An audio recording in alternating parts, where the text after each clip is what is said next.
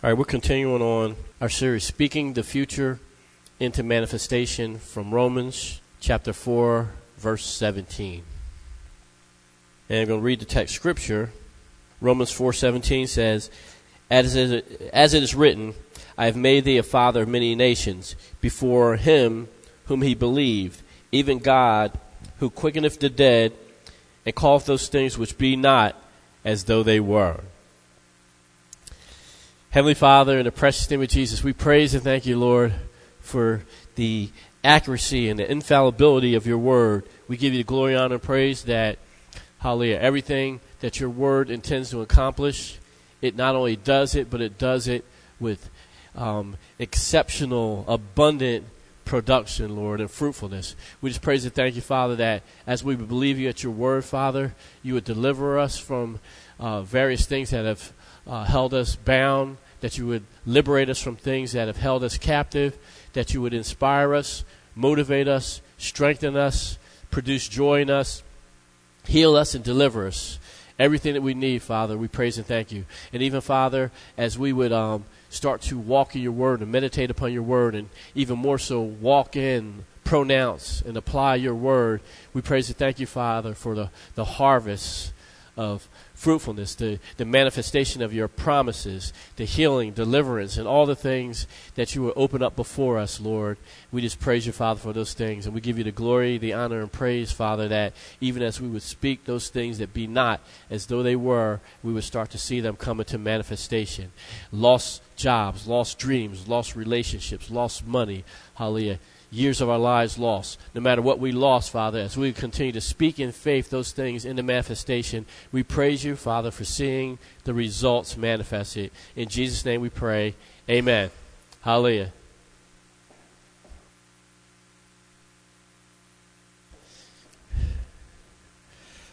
Praise the Lord. As I, there's a couple of key words that I had emphasized before from our text scripture talking about God who quickeneth the dead. God is the one who revitalizes, makes alive, or gives life to things. And we also saw that God is calling or bidding forth those things which are not currently in existence as though they were.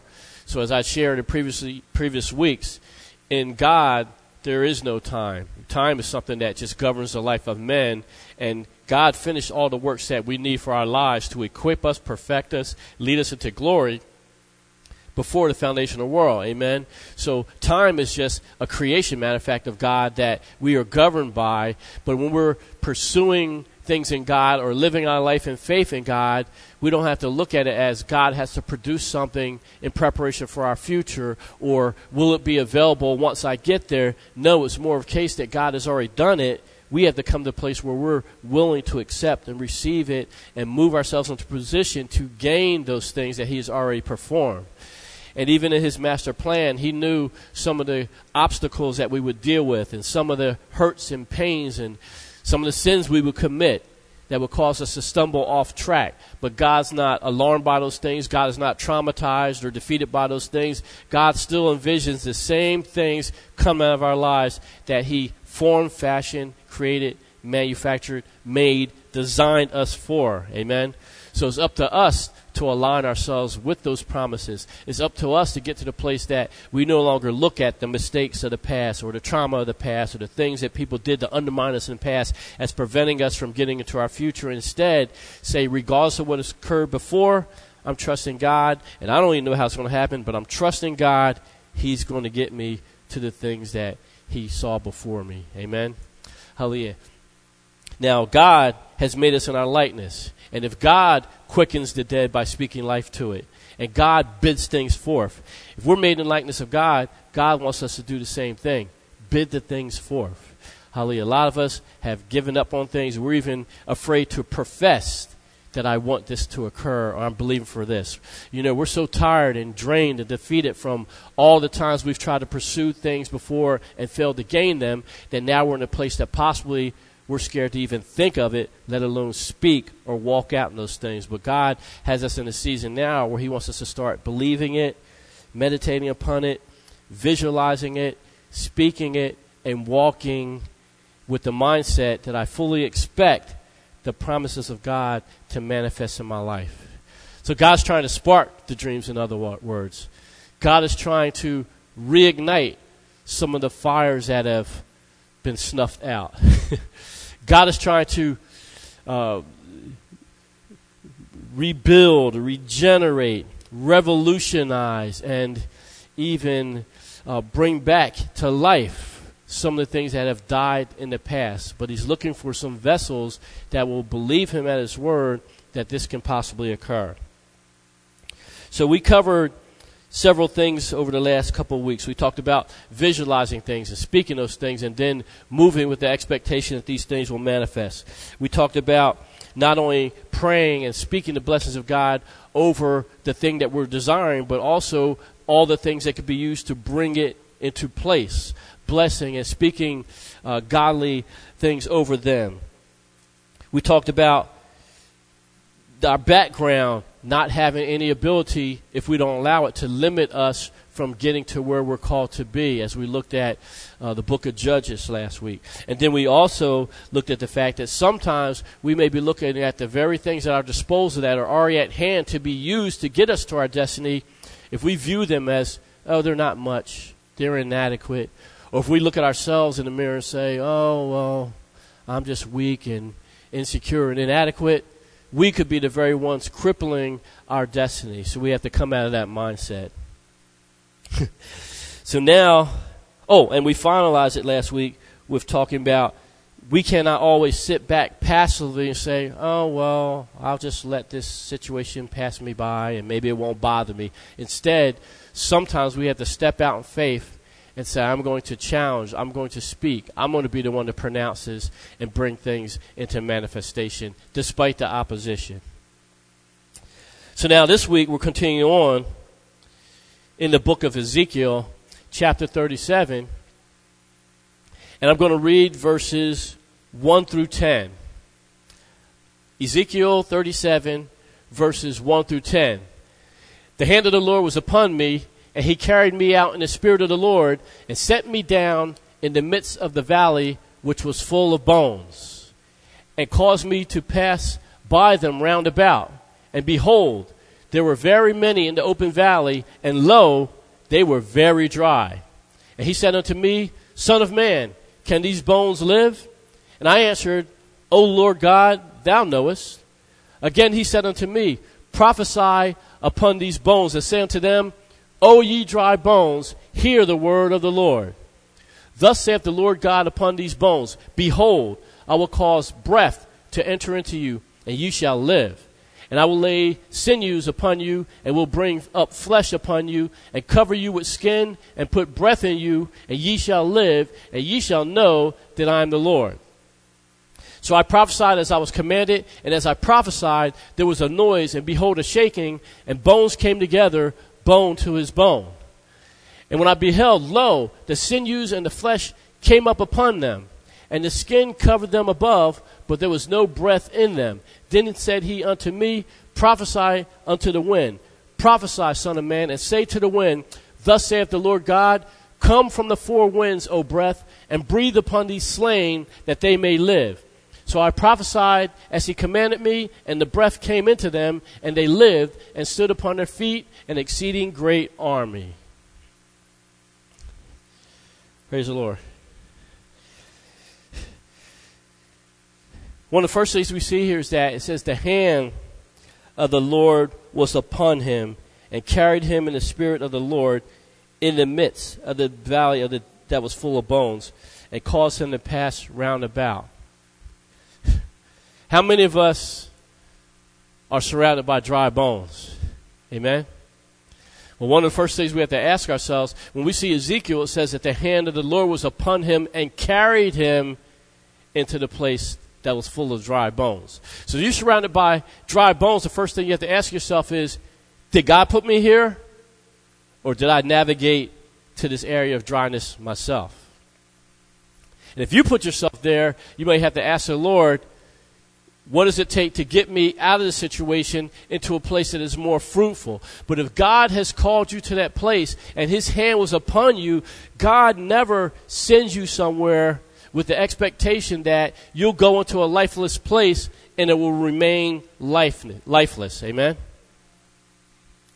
So if you're truly at the place that God called you to be, stuff is dead, then you have to ask yourself, and I'm, am I uh, fulfilling the assignment that God deposited me in this valley of dry bones for? Amen? Am I fulfilling that? You know, you got to ask yourself, as I'm looking at the bones that were very dry, what am I seeing? Are you seeing the exceeding great army? Or are you seeing nothing but dry bones? Because if you see them as nothing but dry bones, or deadbeats, or losers, or inadequate, or knuckleheads, or people don't ever change, and oh, they'll never get their lives together. If that's all you can see when you go out to your own personal valley of dry bones, if that's all you can see, not only can you not speak life into them, but you may even be speaking death into them. Amen? See, it's very easy to go into a place where there's nothing but dryness and then speak to the dryness. Oh, y'all bunch of deadheads. Well, they're going to stay dead. You know, do you think speaking death over them is going to produce life? It's not going to inspire them. It's not going to motivate them. It's not going to spark them. It's not going to take them to greatness. If they're already dead, they don't need your help. They're already dead. Amen? So the only way you could change the circumstances around is even as Ezekiel went through that valley, and you see, God took him on a tour. He didn't just drop him down the valley and say, That's that. He said, No, I actually got carried into the Spirit, he set me down in the midst of the valley and caused me to pass them round about. So God took him to the valley, but he said, Oh no, you're going to go on a tour first. I want you to see, observe, and discern everything that's going on around you. Amen? So have you gone on that tour with God where you could fully discern all the things that are there? As, as Ezekiel walked through that valley, he probably saw over here, they're dry because of this. Oh, when I go over here, they're dry because of that. And when I come here, I see that it's a mix of this and that. As he went through, he was able to discern, discern in his spirit the various things and probably the reasons that placed them into this place of dryness and deadness. So, are we just planted in the place, even if we're called there, but we never take the time to observe what's going on and why death seems to be having a stronghold there? Or do we just get there and say, they're dead, they're going to be dead, I can't see anything out of them but death. I'm not trying to see any resolution to the problem. I am fully willing to accept the fact that it's dead, Jim, and it's not going to change. What is your mindset in the midst of the valley of the dry bones.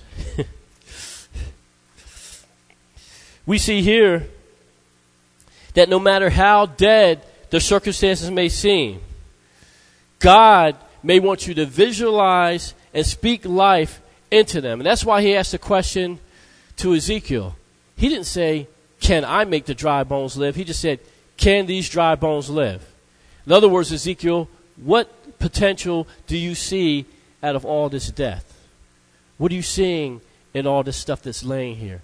What are you seeing in all those things, these things that you're walking around and maybe tripping over or maybe getting on you as you walk around this valley? What do you see? What is the future potential of all this stuff I have you surrounded by? What do you see in it? And Ezekiel had to be the one to finally get to the place. We see his first response was, Well, you know, Lord. Take the easy route. That's what we always do. God says, Can these dry bones live? And Ezekiel says, Well, surely you know. And God's like, Uh uh-uh, uh, you are not going to put it on me. Of course I know, but I want you to answer the question Can these dry bones live? And as he had to ponder the situation, God took him further and then he instructed him. Ezekiel knew full well that God was the God of resurrection and could bring these dry bones back to life. But God was asking him a rhetorical question that if I use you as the vessel that I have planted here into this area, are you willing to be the one that I can use in my power, it, with my authority, delegated to you to speak life into situations that are totally dead?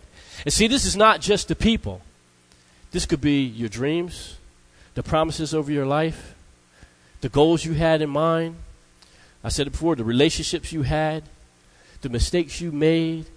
Your, dry, your valley of dry bones might be different than the valley that somebody else somebody somebody else is planted into. But once again, it goes back to first of all, did God put you in the valley, or did you place yourself there? And then, if God did place you in the valley, are you going to just sit back and let everything just be dormant and dead forever? Or are you going to do something about it? Because that's really the challenge that God was giving in this day. Can these dry bones live? I didn't really need to send you into the valley to make them come to life. I could have just blew on myself. But since I put you here, are you going to allow me to use you to be the one that brings them back to life? Are you willing to step up to the plate? Are you willing to enter the fray? Are you willing to get on the playing field and not just sit back passive? Are you willing to be the vessel I'm going to use to speak, to reignite the fires, to kindle the flames, to spark and inspire people, to get them up out of their situations and to turn their lives around? Are you going to be the vessel that I can use? That's the question that God has for us. And as it relates to our future manifestation and why it's important, you may say, well, why do I care that they can live? Well, two things. the same time you're in the valley of dry bones, amen, if God's placed you there, if you're willing to accept the fact that it's okay for it to stay that way, well, you're impacted by all the deadness that's surrounding you, whether you like it or not.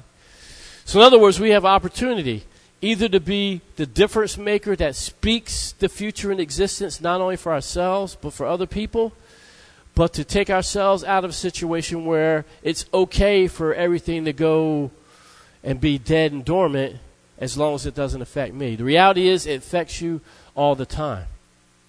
Because, see, as Ezekiel was planting that field, and God was telling him in the midst of that valley, can these dry bones live? We see at the end of the story that what was originally dry bones became an exceeding great army.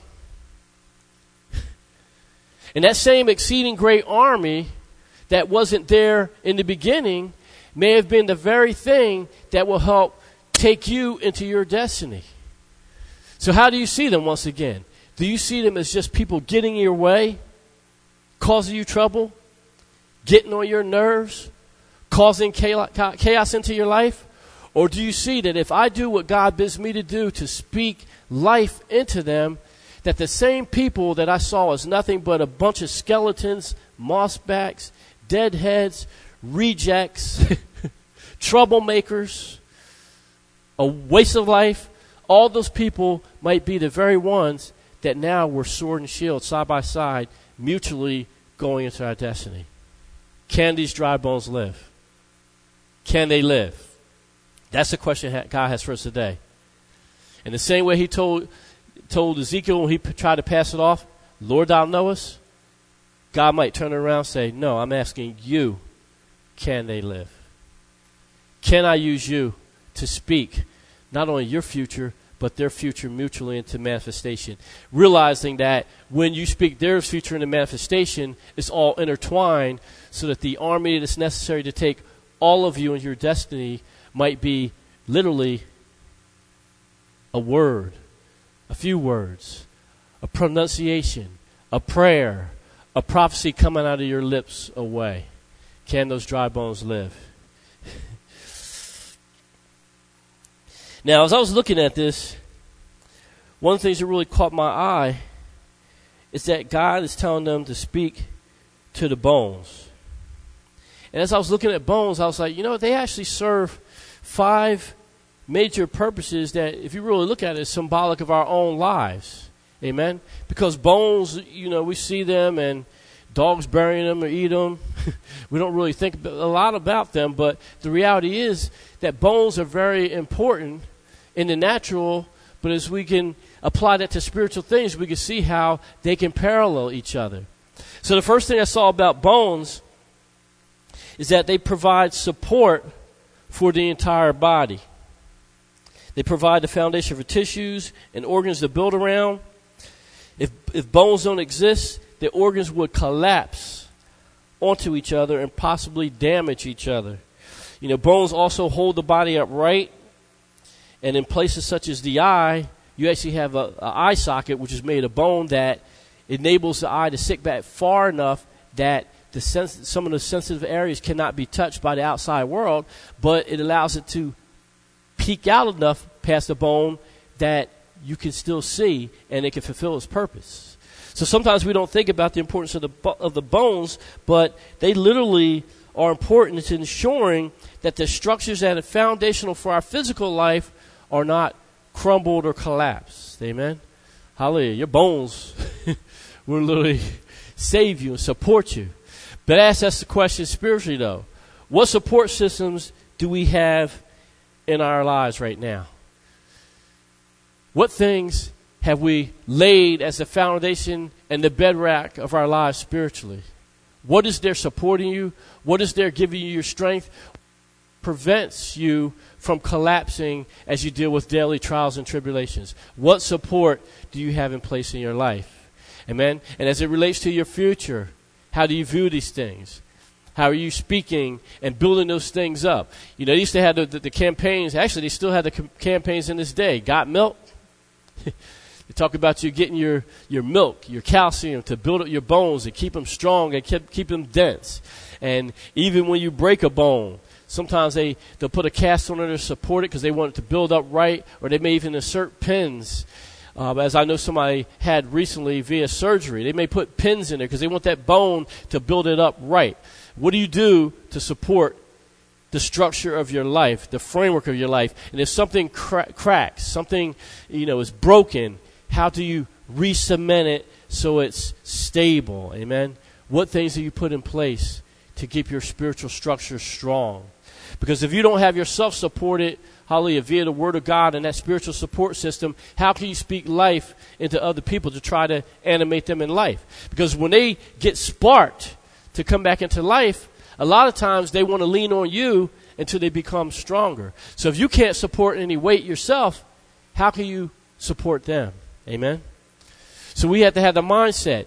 God wants to use us to not only speak our future in the manifestation and do it in the lives of other people, but we want to make sure that we're well grounded and, and firm and strong and able to support the weight that may come on us as we are trying to bring and reanimate the lives of others. Hallelujah. Now, bones also, a second thing is that they provide protection. We're all aware that the ribs protect the heart and the lungs. Um, and they're very important in terms of sustaining life. Matter of fact, if it wasn't for the pelvic bone, bone in, the, in the females, amen, their reproductive organs would be exposed, and that could be the end of the story. barren women all over the place, but the bones provide that shielding. Your bones provide the protection to your vertebrae surrounding your spinal cord. And the spinal cord com- has nerves that communicate throughout the entire body to tell it how to interrelate to each other. So it provides support for the communication that's within the body. You know, you may not realize it too, but your vibrancy, your um, your vitality, all these things could be wrapped around the things that your bones, your skeletal structure, protecting your body. So we have to ask ourselves the question: What protection do we have around ourselves spiritually? Are we just walking about where the enemy can sift us as weak and target us and take us down at any moment, or do we keep ourselves fortified? Amen. Are you drinking your spiritual milk? Do you have milk? Do you have the little white mustache on yourself spiritually? Got milk. But not the natural milk of the cow or of the, the sheep or the goat or breast milk, but instead the milk of the word that keeps me sustained and keeps me strong. Are you taking in the milk that God has made available to you? And as we know, according to the word, at a certain point you should get off the milk and get on the meat of the word. So are you getting the meat of the word to fortify yourself? If you're not getting that, once again, how can you go from being protected and shielded from the storms of life to now protecting and shielding the people that God may have you to interact with? If you're not protected to the point where you're shielded and you're under fire all the time and getting wounded, how can you possibly protect the life of somebody else? Amen? So we're going to speak to that body and, and animate that future army or those future goals and things that are before us, we have to make sure that we are spiritually supported and also spiritually protected. And you'll even see that in life. Amen. In the secular world, there's buildings that are supported. They have strong beams on the head. Beneath the surface, they have strong beams to keep the building up. Amen. But above the surface, they are still open to attack that could collapse the building down on the structure. So just because you're supported doesn't necessarily mean you're protected. You got to make sure that you're doing both in your lives, and then that can give you the capacity to do it in the lives of somebody else as well. Amen. So we need support and we need protection. The third thing about the bones is that bones are attached to muscles, tendons, and ligaments, which enable them to be guided in various directions or to perform tasks such as lifting, bending, running, etc. Even with a sound foundation, though, the question is are you pliable? Are you able to lift things in your own life, but also lift and support others? are you able to change direction? And are you able to be led by others if necessary or the Holy Spirit? What governs the movement of your life? Are you self governing? Are you open and pliable, flexible? Can you change course at the direction of the Holy Spirit? Or if God has placed mentors over your life that are directing you to go in another direction that might not necessarily tie in what your plans and agenda were, are you able to be pliable enough to shift gears as you are led? Amen? That's a question we have to ask ourselves. And here's the thing if you can't allow that in your own life, how can you have that kind of um, leadership or authority or mentorship over the life of somebody else? Hallelujah. So, if we want to be a teacher, we should be teachable. That's the best way of putting it. If you want to be authoritative, you've got to be willing to submit under authority. Because why would anybody need to respect your teaching and your authority when they see that you're a rebel and doing your own thing if somebody else is in your life for that same purpose? Now, the fourth thing that bones provide is bone, blood cell manufacture. Blood cell manufacture. You may not realize it, but bones contain 95% of the body's cells. 95%. I'm sorry, of the body's blood cells. 95%. I mean, you think about your blood, you just think of it just flowing through your veins. You don't realize that so much of it is actually within the, these dense bones that provide the framework of your life. But the reality is 95% of the body's blood cells are in the bones. And here's the thing the marrow inside of your bones produces 2.6 million red blood cells per second. Your body's productive. Wow, 2.6 million cells per second. And they start as stem cells, which may be transformed into red or white cells, or they may be transformed into platelets. And if you get a disease such as uh, bone cancer or bone marrow cancer, it could be fatal because it disrupts this manufacturing process. And here's the thing Red blood cells nourish the body and oxygenate it. White cells defend it from infection and bacteria and viruses and things. And platelets provide cl- clotting to cleanse wounds or to stop the blood that is coming out of wounds. So here's the thing bones are very hard on the outside, but yet they're very soft and productive inside the core says you're looking at yourself. Are you the same way? You may seem to be hard on the outside, but how soft, flexible, and productive is the core of your being? Are you hard inside and out? Once again, are you hard inside and out?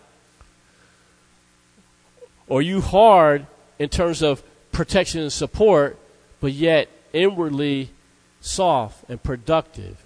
You know, or the aspects of your life flexible and pliable, where in one source, similar to the red blood cells, you nourish and you oxygenate. You bring life to stuff.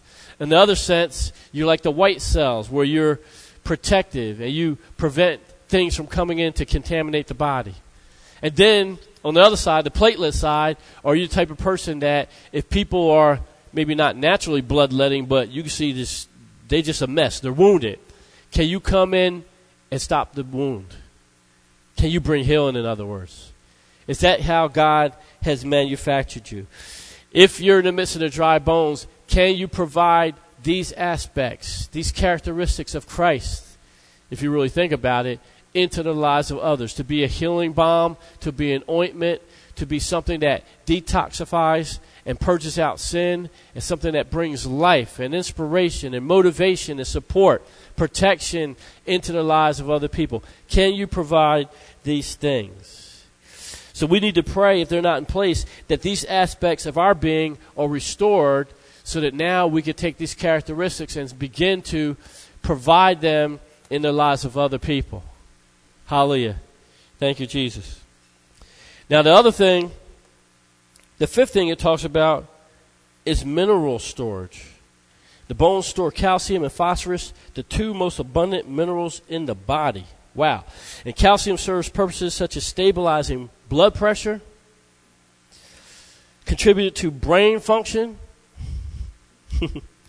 permitting cells to communicate. Hallelujah. While phosphorus is essential to the proper for- formulation, formation rather, of bones and teeth, while also being crucial in repairing cells, tissues, muscles, and while and it also plays an important role in how the body stores and maintains energy while filtering out waste. What things are you flushing out of your life? Amen. What things are you detoxifying? And what things are you storing in reserve so that you are for, fortified during times of trial? What things are in you that can sustain you for the future? What things that are, are in you that can help you sustain the life of other people? So that was the important thing. You know, some of us may feel similar to Ezekiel that we're in a valley of dry bones. But how do you see those bones? Is it quite possible that God has called you to be the one that's going to help inspire and speak life into a dead situation? Like I said, if you had the mindset that all I see is bones, bones, bones, bones, more bones, they're going to stay dead. They're going to stay lifeless.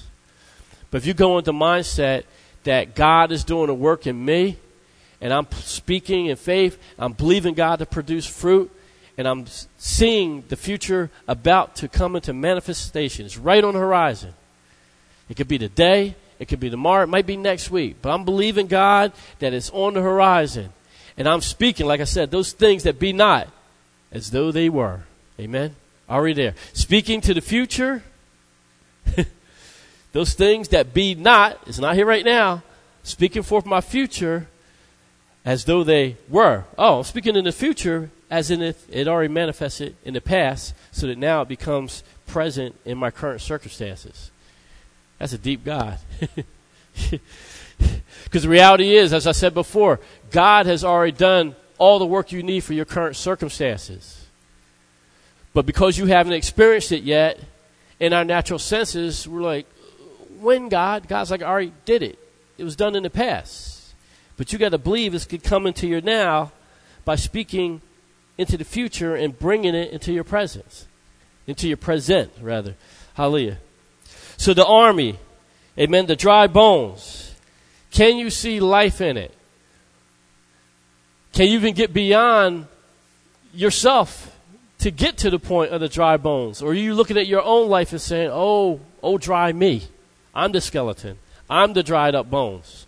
If you can't believe life to be sparked into your own circumstances, and you can't believe that God can revitalize and quicken you and bring life to things that you've given up before, how can you possibly see in the lives of other people? There's no way, shape, or form you could do that. So the buck starts with you and I. Amen? No matter what I've been through, no matter how many times I've failed, no matter how many things have been broken, and devastated and destroyed and may seem to be dead, rigor mortis, dried up in the tomb. We had to be in the place in God that we say He's a revolutionary God. He's a God of resurrection. He's a God of life. Amen. He's a God that envisions things and speaks them. And they come into manifestation. And I'm going to believe God that's going to happen in my life too. Like I shared a couple weeks ago, if it's dead, why do you still feel the pull on you? If it's dead, you can't feel it. Amen. I've been around dead people. They're not grabbing me. They're not talking to me. So if you're feeling something still pulling on you, relationships, dreams, goals, opportunities, you know, ministries, whatever it is, if you're still feeling it pull on you, how can you sit back a few minutes later and say, oh, it's dead, it'll never happen? Well, how's it pulling on you? It must be alive. It's just not presently in your circumstances. So you have to believe it and speak it and start walking knowing that God can bring it forth into your life and in your circumstances. Hallelujah. Now we see here that not only did God tell Ezekiel to get to go into the midst of the bones, so he carried them in, and he had them pass them about, which means he's like, no, you're not going to just get dropped here in the midst of the valley, but walk around, touch that bone, and look at that bone, and maybe you might have tripped over a couple of the bones. A whole valley full of bones, he might have tripped over the bones. Amen. So God has him all in the midst of the bones, and he tells him to prophesy over the bones. And when he prophesied at first, we see that the bones started coming together. Knee bone connected to the thigh bone, the thigh bone, you know, neck bone connected to the. all the bones started coming together, and then they started getting sinews, and they started getting flesh. But it said that the bones were still lifeless. Amen. So my my thing to us is similar to Ezekiel even if you start speaking into your own circumstances or the circumstances of others and things seem like they're starting to come together, do you just stop right there? Or do you see the process through to manifestation? Amen? Because we first spoke, he started seeing things coming back together. Oh, the bones are starting to connect.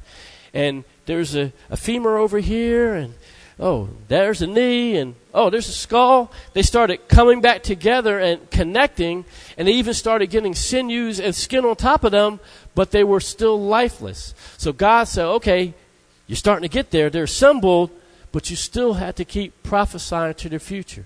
It's not good enough to say, come together. No, you need to speak life into that thing.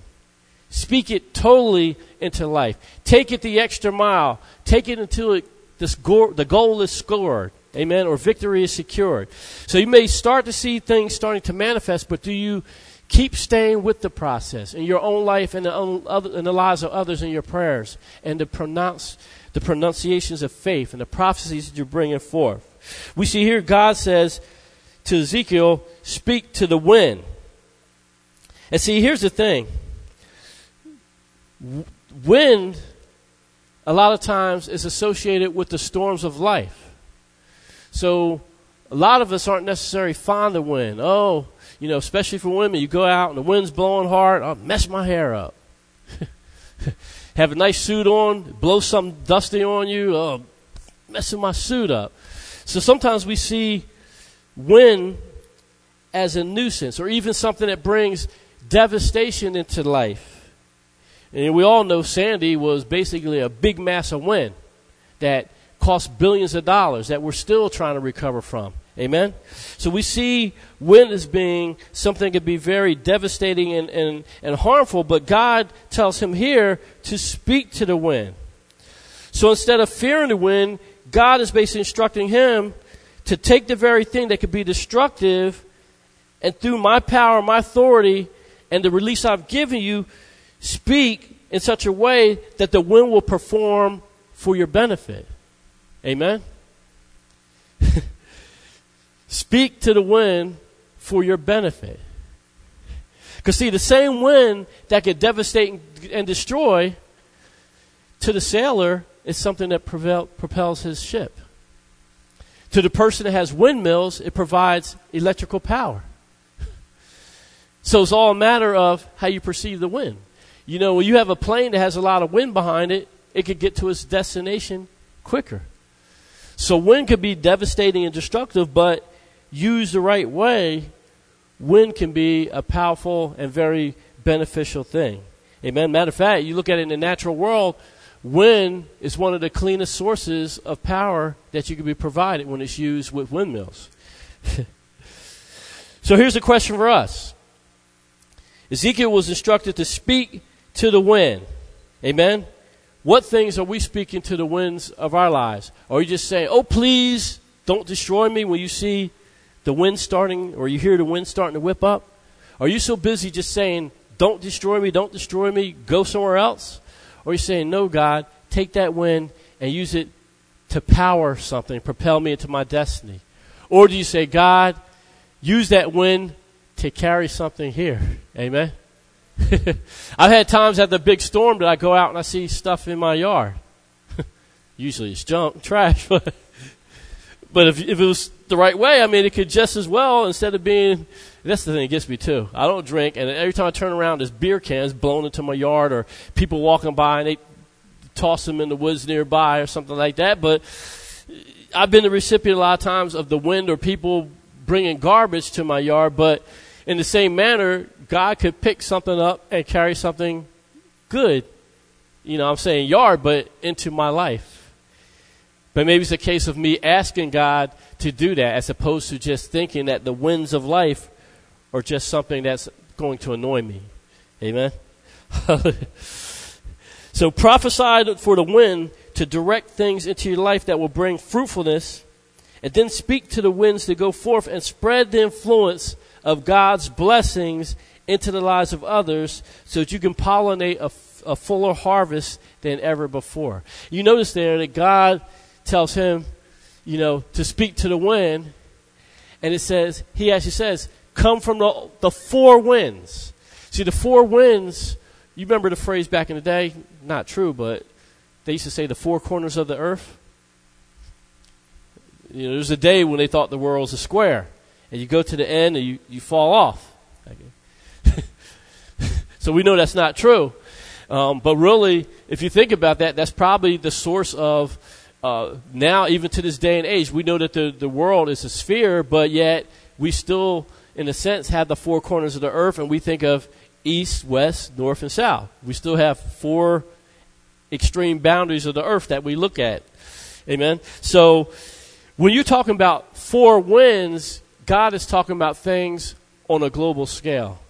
You know, the number four, uh, you may have heard it before. Number seven is God's perfect number. Three represents the triune God, Father, Son, Holy Ghost. You know, four represents global impact. Amen. So when God's saying speak it to the four winds, He says, don't keep it, don't keep the things that you're speaking forth in a narrow tunnel vision. Amen. Visualize things on a global scale. Don't think small, in other words. Amen.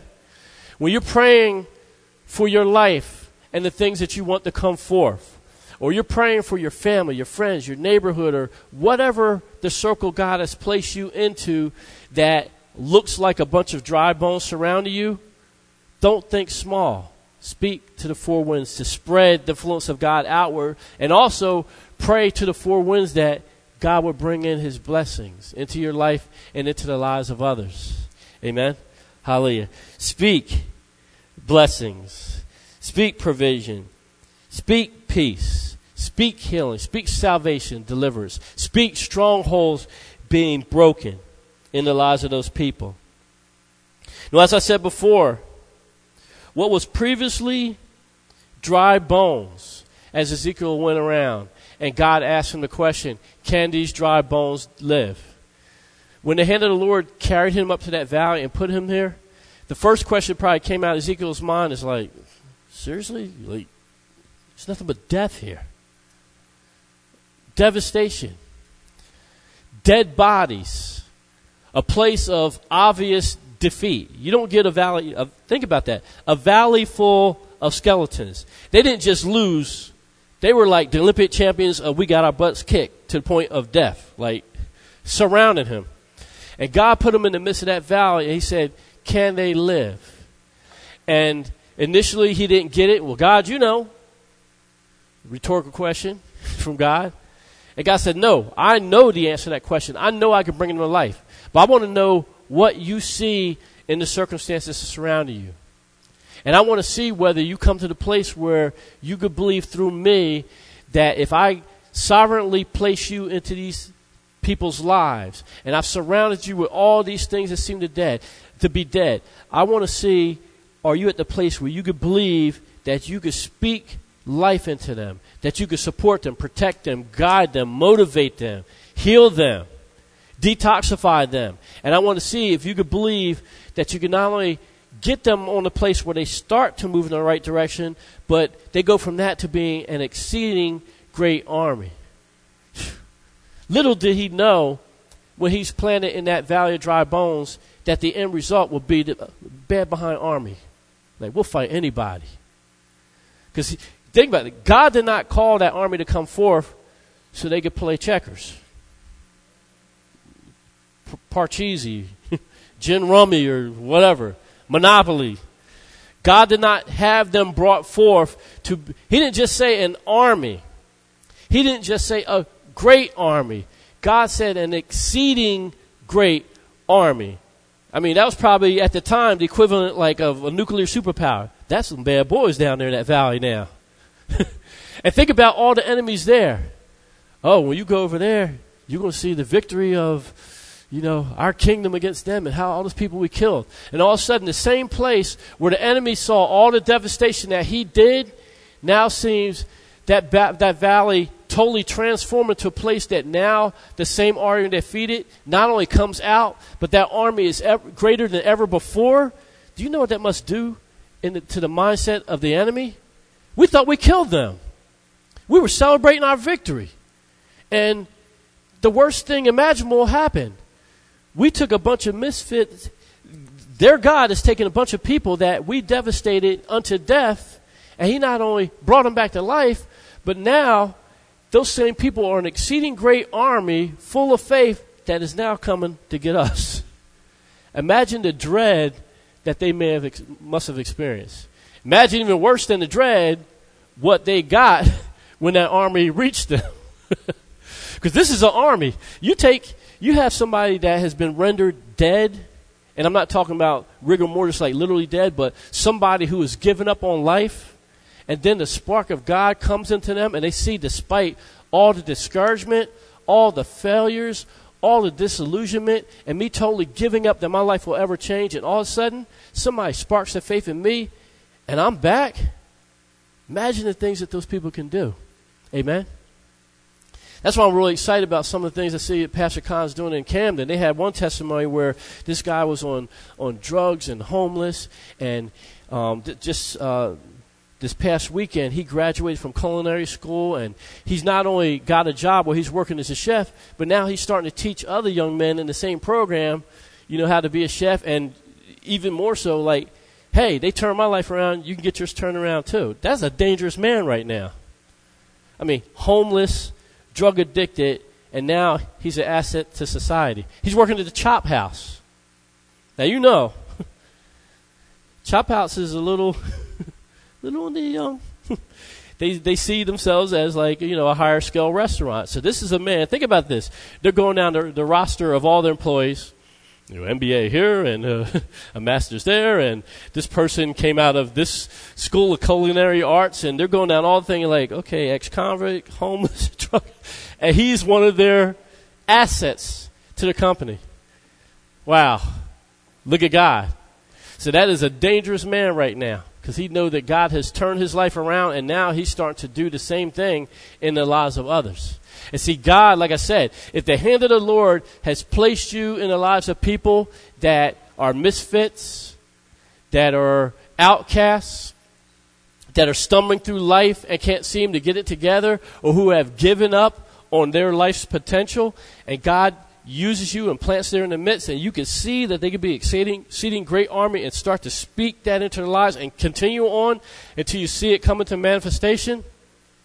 Those are some dangerous people for the kingdom of God. So God wants us to do that not only for ourselves, but He also wants us to do that in the lives of people who He has plant, who He has guarded, picked us up and carried us into their lives. God wants to produce an exceeding great army. So once again, what do you see in your life, and what do you see in the life of the people that surround you?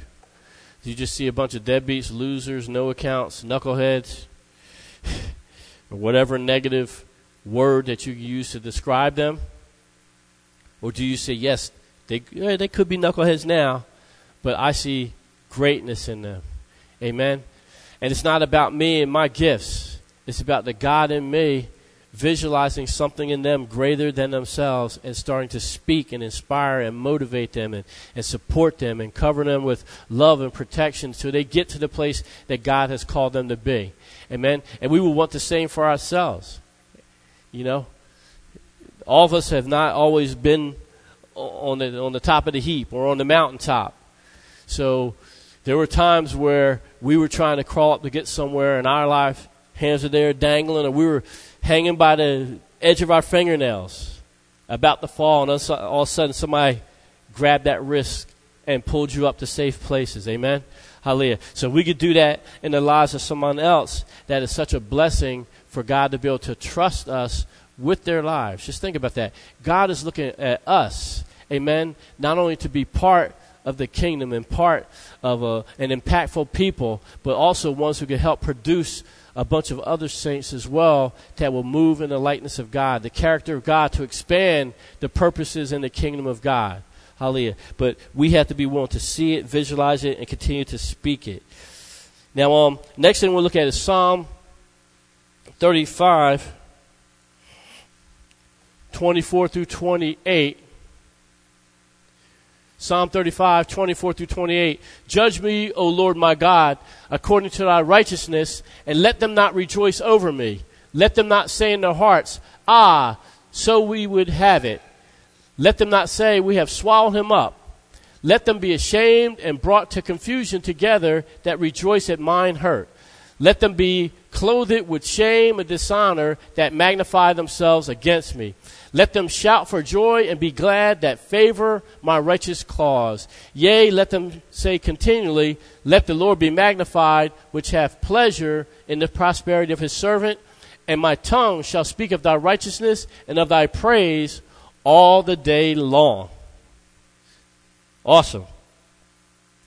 So basically saying here, there's a couple things it's really showing. Number one, don't worry about the voices that are cheering your downfall. There's going to always be people that are looking for that. And matter of fact, some of the ones that don't openly cheer, they're secretly cheering. Everybody that seems to have your back does not necessarily have your back or wish you well. But the fact is, we don't have to worry about the voices of those who oppose us and will cheer us when we're struggling or making mistakes. Instead, we should be glad for those who rejoice and cheer us on because God loves the prosperity of his servants. We should only concern ourselves with that. Amen. So the haters of the world, let them hate. Don't get caught up fighting, going back and forth with them because you focusing on them. You're taking yourself off course mentally, emotionally, and in terms of the blessings of God, getting entangled with all that filth. Amen. So instead, only concern yourselves with those who are cheering you on in faith, amen, and that are there to support you. And even if the world itself is against you, but God told you to do something or to stay focused on something, then that's good. God Himself is enough. Amen. We don't need the accolades of people. Um, so we could just be glad when somebody is partnering with us and rejoicing with us, um, knowing that that is the mindset that God has for us. He wants us to be a blessing and He wants us to be blessed. Other thing too is that we shouldn't get caught up speaking against them. Just because somebody has spoken against you or is jealous of you or hating on you doesn't mean you have to say, "Well, I wish this on them or that." Well, don't return cursing for cursing. The word tells us instead of cursing, you should bless. Amen. Because the very fact that they would be jealous or contentious with you or curse you or pray against you shows that something within them is either jealous or they're like off course in terms of the characteristics of God and how they should be focused. So, if anything, if you're on the straight and narrow with God and doing what you know that you should be doing in Him, you should almost pity the fact that why are you letting yourself get derailed? Why are you let, basically submitting and yielding yourself to the devices of the enemy, doing things according to his purposes and plans and mindset? So that's something actually to be pitied we should instead just be focused on um, avoiding any kind, any of that nonsense. Don't get caught up in speaking against them, and instead use our voice, as we've seen in the last couple of weeks. Death and life are in the power of the tongue. You don't have time to be wasting your mouth with idle speech, tearing somebody down. When you could be using that same gift God has given you to speak, once again, those things that be not as though they were in your life. Don't exert your energies in that. Exert your energies in God, I'm moving to my future. God, I'm pursuing my destiny. God, open up this door. Pour out your blessings. Tear down that stronghold. Plant seed in this area here. Bring life to those who you've called me to pray for. That's how we can productively use our words and our speech. And most of all, keep our mindset focused. Amen. Hallelujah. We ain't got time for getting caught up in all that mess. Unless you want to be entangled with that mess. And anything you entangle with, see, here's the thing the enemy wants that to happen because, first of all, uh, uh, a bitter root, amen, as the word tells us in the New Testament, starts to spring up and trouble you. And it actually says that by that bitter root that started out, many get defiled. Not only does it come in and in, impact you and contaminate you, but it grows to the point that it festers and now you start to spread it into the lives of others. So we need to be careful what we're ingesting or allowed to entangle us or, or get inside of us because it's disruptive to us, it's toxic to us. Amen? So you don't want to do that. And then it also tells us not to be entangled again with the yoke of what? Bondage. God liberated you from all that. So by you getting caught up in a bunch of naysaying and debating and going back and forth and rumors and they're talking about me, so I'm going to gossip about them, you're basically taking yourself from a place of freedom in God, where you're now liberated and on a clean slate, pure before Him in heart and mind to be blessed, to now shutting the door, strapping a weight to yourself, and chaining yourself down or anchoring yourself down so you're sinking back into the same muck and mire that you previously left when God freed you. Amen? And the Word talks about that. You know, talking about a dog returning to his own vomit. That's just nasty. I've seen that before too. Dogs, dogs are simple. I mean, a dog will go smell, th- vomit, go somewhere, come back, sniff it, and start licking like, dude, you ain't come over here licking my hand now. Get out of here. but that's what God looks at us when we return to sin and entanglements. God says that we're basically dogs returning to our own vomit. Like I freed you from that stuff, and you going back and eating it. So we need to avoid that, keep ourselves pure in heart and mind. And as we see in verse 28, my tongue, instead of speaking evil and ungodly, my tongue shall speak of thy righteousness and of thy praise all the day long. I don't have time to go back and forth with you with nonsense. I'm going to use my tongue to speak the goodness of God. Oh, yeah, I have trials and tribulation, but praise God, He's going to get me through it. Oh, yeah, those people are coming against me. I'm not worrying about them because my God can do all things. According to his riches and glory in my life. Amen? Hallelujah. See, I don't have time for all the naysaying and the, and the, the mean speaking and the downplaying and going to behind the backs. And this one's talking about that one. And that one's talking about this. All y'all doing is traveling the same circle of going nowhere when you're doing that. Amen?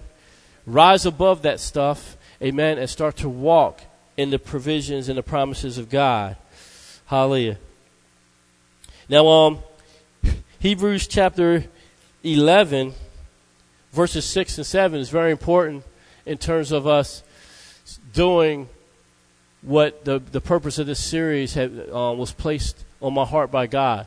Hebrews 11, 6 and 7 says, But without faith it is impossible to please him. For he that cometh to God must believe that he is, and that he is a rewarder of them that diligently seek him. By faith, Noah, being warned of God of things not seen as yet, moved with fear, prepared an ark to the saving of his house, by the which he condemned the world and became heir of the righteousness which is by faith. Hallelujah. Faith is the key. Without faith, it is impossible to please God. You cannot please God without faith. You could talk the game, You can seem to walk the game, but it says here, without faith, it is impossible for you to please God. Because uh, as we see early in that chapter in verse 1, faith is the substance of things hoped for, the evidence of things not seen. It is your faith that propels you to do what in the natural seems to be foolishness, nonsense. You know, people with a secular carnal mindset might be saying, You lost your mind doing that. Or why aren't you doing this? I've, I've had times where people saying, Are you crazy? Why aren't you doing this? It's because God, I feel God's telling me to do this. You know, if I if I went according to the world system, I may have tons of money, but I might have a bad back because I was in a car accident years ago, and hit by a drunk driver, and I could have sued him the wazoo. But at a certain point, the treatments I were get, I was getting was actually hurting my back more. So at a certain point, I was just like, I'm not going to street it anymore because I was actually feeling like I was healed. And every time I go in for my scheduled treatment, the next couple, you know, two or three days, be like, oh, my back is killing me. And I noticed the pattern. It's like, I feel fine until I go for my treatment. And then I come on treatment, like, oh. And it would be for days. So I finally, it's like, I'm not going anymore. And all of a sudden, one day, my lawyer calls me up, and he's like, you know, they, the doctor's office told me you're not coming in for your treatment. I said, no, it's, it's hurting my back. He said, well, you got to get your treatment.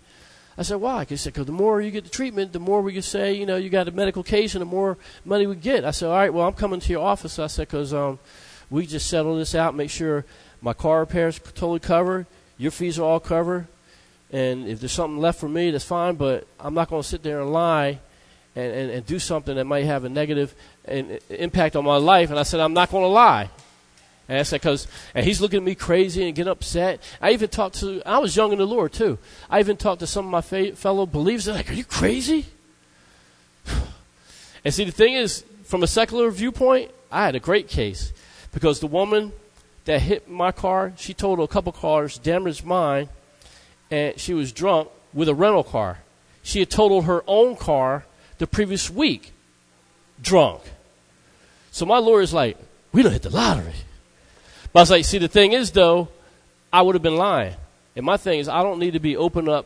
I might have got more money, but as the word says, you have your own reward. You got your money, but I might be bent over back pains the rest of my life, and you just never know. So I'm like, you know what? My confidence, my conscience is clean that I did what I knew to be right before Jesus all y'all naysayers. And the thing is, it was disappointing. Some of the people were older than me in the Lord. I looked at them as my role models, and they're basically like, you better get that money. I was like, well, my God has showed to me that if I'm called to be rich, I could do it without lying. I have enough trust in my God, I could do it without compromising myself, lying, going to treatments that are hurting me, and I could believe Him, I could be rich anyway. So if your God's so small that you need a quick lawsuit to get that cash, I guess you go find, see if we can get that woman's address. See when she gets drunk again, and you make sure you're on the right road at the right time. Now, she might hit you, you get damaged, you get your lawsuit, or she might kill you. you might get something you didn't ask for. As for me and my house, I did what was right before the Lord. And I'm not rich, but I'm like, you know what? If I was meant to be, God would have made it happen anyway. I don't need to be rich through compromising my faith in God. Amen? Hallelujah. Hallelujah. Thank you, Jesus. So we see here, without faith, it is impossible to please God. And it says here that you must believe that He is, and then in response to that, He is a rewarder of them that diligently seek Him. Amen. As we're talking about speaking your future and the manifestation of the last few weeks, that's the thing we have to ask ourselves. Have you been diligent? You know? Have you become weary and at some point you prayed one time too many for the restoration of this, you know, your health, your relationship, a job, financial things, um, getting out of debt, whatever it may be that you may have prayed for, and it seems like never going to happen. Did you go from the place of diligently seeking Him for it to now, well, He's not going to do it anyway, so you know, I ain't wasting my breath. You know, I just get tired of praying that, and you know, I prayed that a thousand times before, and I'm at the place now where when I pray it, I just feel stupid even mentioning because I know it ain't going to happen. Amen. Is that the mindset you have? Or do you continue to pray and believe God for the blessings? You know, I just remember a woman in the Old Testament, you know, Anna, and she prayed in the temple day after day after day after day. She's blessed with seeing the newborn Jesus. Amen. Hallelujah. She never knew she would get the blessing of seeing the manifestation of all the promises of the people of Israel being prayed in her arms as a newborn baby. She had no idea, but she kept praying. You know, we look at Hannah. She wanted a child, and medical science and her body told her not going to happen. But yet she prayed and prayed and prayed. She got to the point of diligence that she went to the temple one day and she prayed to the point that Eli thought she was drunk. And her husband, in honor of her, went and made a vow to the temple. If you give my wife the desire of her heart, I will pay this vow. And we see the manifestation of one of the greatest prophets of all time, the prophet Samuel. I mean, we see it over and over and over in the Bible that people that are walking in faith, speaking in faith, and speaking the promises of God see those things come into manifestation. Hallelujah. So, my question is are you continuing to speak the future and the manifestation and trusting God for that? Here's the thing that I really noticed from this passage it says, by faith, Noah, Noah being warned of God of things not yet seen, move with fear. Are you waiting to move with fear after God brings the promise? Ain't gonna work like that. Noah, in being warned, move. Amen. say it again. Noah, as soon as he was warned, he moved. He said, "Okay, well, I heard you, but I'm gonna wait until you manifest what you say is going to happen." No. As soon as he heard it by faith, it says he moved with godly fear into what God told him. So, are you waiting for God to show you just a tidbit of the manifestation of your prayer requests and dreams to come into manifestation and then I'll move? Or are you moving as soon as God speaks to you? Because your very delay or reluctance to move could be the very thing that's preventing it from happening. See, God responded to Noah moving as soon as he heard the warning and moving in fear. God saw that I have a man of faith. Now I'm going to act on the thing that I promised him. If you've been waiting for God to show you signs of your future coming into manifestation and it hasn't happened yet, it could be because God spoke to you. He knows you heard him clearly. He said, Oh, well, you're not trusting me. You're not operating in faith. You're waiting for me, me to show you a sign of it before you move. So therefore, you're not operating in faith. And as a result, I'm not moving yet. So you and God are literally both like this. I heard you, God, but um, uh, I know I'm supposed to have a business, but um, you make sure my my um, little thing I'm doing here to get a little um, nest egg to start the business. Make sure that gets into place, and then I'll, I'll move totally into the business. And God's sitting there. You heard me. I'm waiting for you to start to step out. Why don't you work on those incorporation, those papers to incorporate? Why don't you start your bylaws and articles of incorporation? Why don't you start planning this and that? You don't want to move? I got plenty of time. And God's got a lot more time than you have. a day of the Lord is as a thousand years. And you're sitting there, I'll get to it tomorrow. And God said, I'll get to it tomorrow too. A thousand years plus. God's like, I can wait till tomorrow. oh, you won't be here then. when his tomorrow comes, your lifetime could be over. So we cannot sit there and wait for the manifestation of God's promises to seem to be on the horizon to move. If God's spoken to you, don't be reluctant. Start acting in faith. Amen. Because, like I said, your reluctance to move or your fear of moving could be the very barrier that's preventing it from occurring. Noah moved with fear. As soon as he heard it, God started bringing all the puzzle pieces to, into place. And we see here, it not only impacted his life, but we say, see it saved his entire house. If you really think about it, saving his house was an understatement. It literally saved mankind itself by him moving and hearing the unction of God to go and build this ark. So he literally saved the world. And we see here it also condemned the present world. Oh, I got a man of faith now. Y'all in trouble. so um, you don't know what you don't know the cycle of what could be ending. An era of something could be over. An era of oppression and wickedness could be over just because you're saying, I'm going to move in faith. Even though I haven't seen it, seen it fully consummated or fulfilled yet, I'm going to move in faith and trust God that the future that He has shown you is on the horizon when you walk out in faith. So, like I said, Noah's obedience not only saved his life, but it opened the door for God's blessings to flow into the life of his entire family. Going back to the dead bones, there may be certain things that you heard to do, feel that you're called to pursue, certain goals and dreams and things that you have envisioned over the years, but yet you've been sitting back waiting for fear, sometimes laziness, sometimes rebellion. I mean, there's a thousand different reasons unique to each one of us why we haven't moved in those different things. But the thing I can promise you today, that the Lord showed me, is that once God has envisioned and purposed something in your life, and you were born in your mother's womb to do it, and He's giving you the characteristics to not only do the thing He's called for from your life, but assembled all the resources you need outside of your innate gifts. If God has called those things into manifestation for your life, but they haven't been fulfilled yet, He is not the problem. He is not the problem. And the other side of the coin, too, He has not lost any amount of His power. And the only one that may be preventing these things from coming to fruition is going back to ourselves again. Oh, it's over. Party's over. A lot of us are fulfilling self induced negative prophecies over our life. People have spoken negative stuff over us that we are now walking out.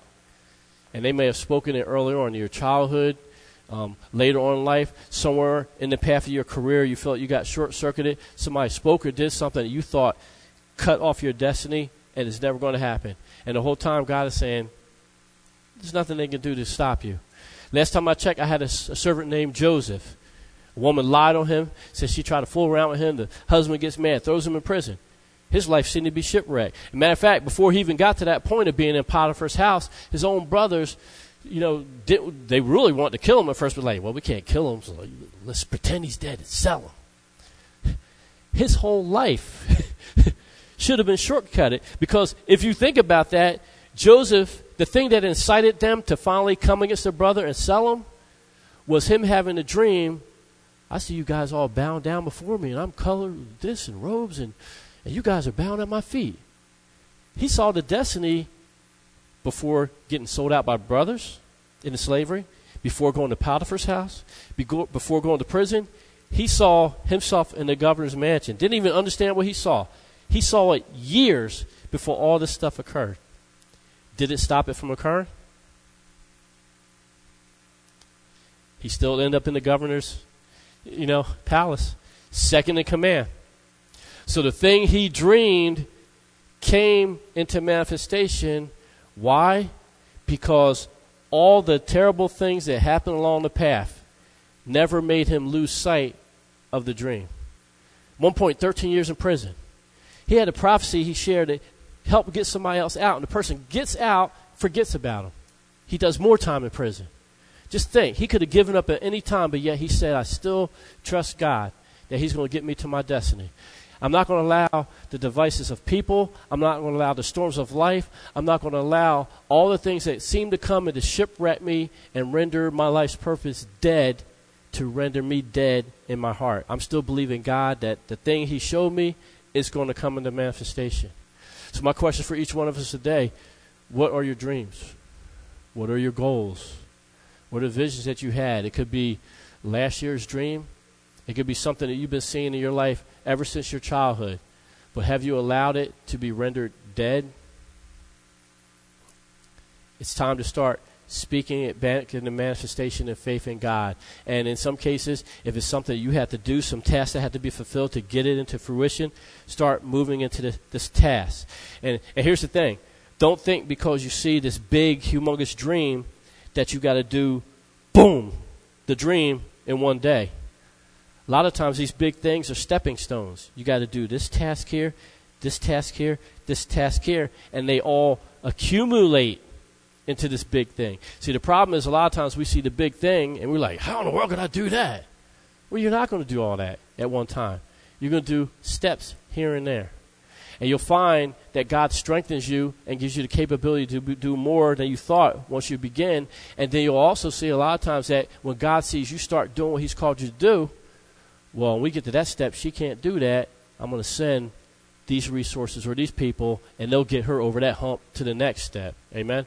So it's a combination of things. But we have to keep believing, speaking, and walking into the future that God has shown us and not give up. And never allow ourselves to get to the place where you think it's over, party's over. I mean, why would you want to keep living? You think about it. If your life is over and you just walk around day by day, oh, I'll go my nine to five, and I'll eat my TV dinner, and I'll stay up and watch a little TV, and I'll go to sleep, and I'll go back to that dead end job again tomorrow. And then next week, I do the same cycle, and the next week, I do the same cycle, and then the next year, I do the same. And just every day of your life is the same old uh, climbing up over the hump. God did not create us for that. God has made us visionary. He's given us stuff that's there at our disposal and right over the horizon if we just only believe and start to pursue those things. But a lot of it comes, once again, visualizing it, speaking it in faith, even though we don't see it yet, and then starting to do our best to walk in it. If we go half a step, the Lord will go ten. Probably more than that. Amen. Hallelujah. So, God, who quickeneth the dead, calleth those things which be not as though they were. Us being made in the likeness of God, there's certain things that God has called us to do. The same way He's done it universally over our lives, certain things we have to take ownership of, and they may seem to be dead, but we have to speak and quicken those things, give life to them, and believe that they are on the horizon and waiting to be manifested in our lives. Amen. Hallelujah. Let's give the Lord a hand clap. Amen. For being a God of resurrection, a God of restoration, a God of recovery, a God of healing, a God of life and vibrancy. He's a God can do all things in his people. Amen. Hallelujah. Hallelujah. He's a God of the future that completed everything we need in the past so that we can, by faith, bridge the gap to eternity and, and pull those heavenly things down into the natural and into our present. Amen. Hallelujah. God is so deep. so the work is done. Amen. Stop asking God to whip up something new for you. God's going to say no. Not because he's mean, because how am I going to do something for you I already did? It's already done. Stop asking me to make up or do or manufacture. Appropriate what I already have done for you. Amen. Hallelujah. Into your present circumstances. Hallelujah. Thank you, Jesus. Heavenly Father, in the precious name of Jesus, we just praise and thank you, Lord, for being a God of the past, present, and future. We thank you, Jesus, that from our childhood you have told many of us through dreams and visions, through just this um, inner curiosity or this pull that we feel in our spirit in our emotions. There's just certain things that you've called each one of us to uniquely. Some are based upon our gifts, some are based upon um, spiritual gifts, some are based upon our inner wiring, some are, are even on our emotions and how they're pulled on us. Uh, so many different traits that you've given us, Lord. And in this time of season, Lord, we ask you to speak to us, to show us those things that you wired us for, that you created us for, that we could begin walking in them. We praise you, Father, that if any of us have proclaimed or felt in our hearts that some aspect of our life or some dream is over and never to be fulfilled, we repent of that right now, Father. And we thank you, Father, that you're the God of life and resurrection Hallelujah. If we trust in you, we believe in you, and we have faith, there's nothing impossible for you to do or us to do through you. So we just thank you praise you, Father, right now as we repent. Hallelujah. Bring back to our remembrance those things that you've called us to do. And we praise and thank you, Father, that as we will walk in faith, as we would seek your face, as we would pronounce things in a godly manner as opposed to being negative and, and especially speaking negatively, that as we would start to walk, hallelujah, in faith and start to believe and trust in you and speak towards your promises being fulfilled in our lives, we would start seeing them coming into manifestation. And we just thank and praise you, Father, for this, that you would restore relationships, that you would restore finances, that you would restore jobs and, and, and businesses and um, even mental health, emotional health, Lord. Hallelujah. We thank you, Father, for pulling down strongholds, Father, and planting your word richly in us. We thank you, Father, for divine healing from the top of our heads to the soles of the feet. We thank you for mental peace, Father. We come against, hallelujah, uh, chemical imbalances right now in the name of Jesus, Lord. We praise and thank you, Father, for complete and total healing. According to your word, Jesus asks, Will thou be made whole today? We say, Lord, yes, we want to be made whole, inwardly, outwardly, mind, body, and spirit. Make us whole. Strengthen us and empower us, Father. Propel us into our destiny. And we just praise and thank you, Father, for this. We also praise you, Father, that even as we start to walk in our destiny, Father, and we see new doors opening up, that we don't just have a me, myself, and I mindset, Lord. Show us the people that you've called us to impact as we're on this journey. Let us be a blessing to them. Let us speak life and peace and liberty over those who are downtrodden or may have given up on themselves, Lord. Let us be the ones that, even though they've given up on themselves, they will see that there's somebody that they can come to that will never give up on them because we walk in the character of God. And we just praise and thank you, Father, hallelujah, for everything you're going to produce out of this, um, the things you've taught us in this series. We praise and we thank you, Father, for this as well as victory. In the name of Jesus, we pray. Amen. Hallelujah. Thank you, Jesus. Thank you, Jesus.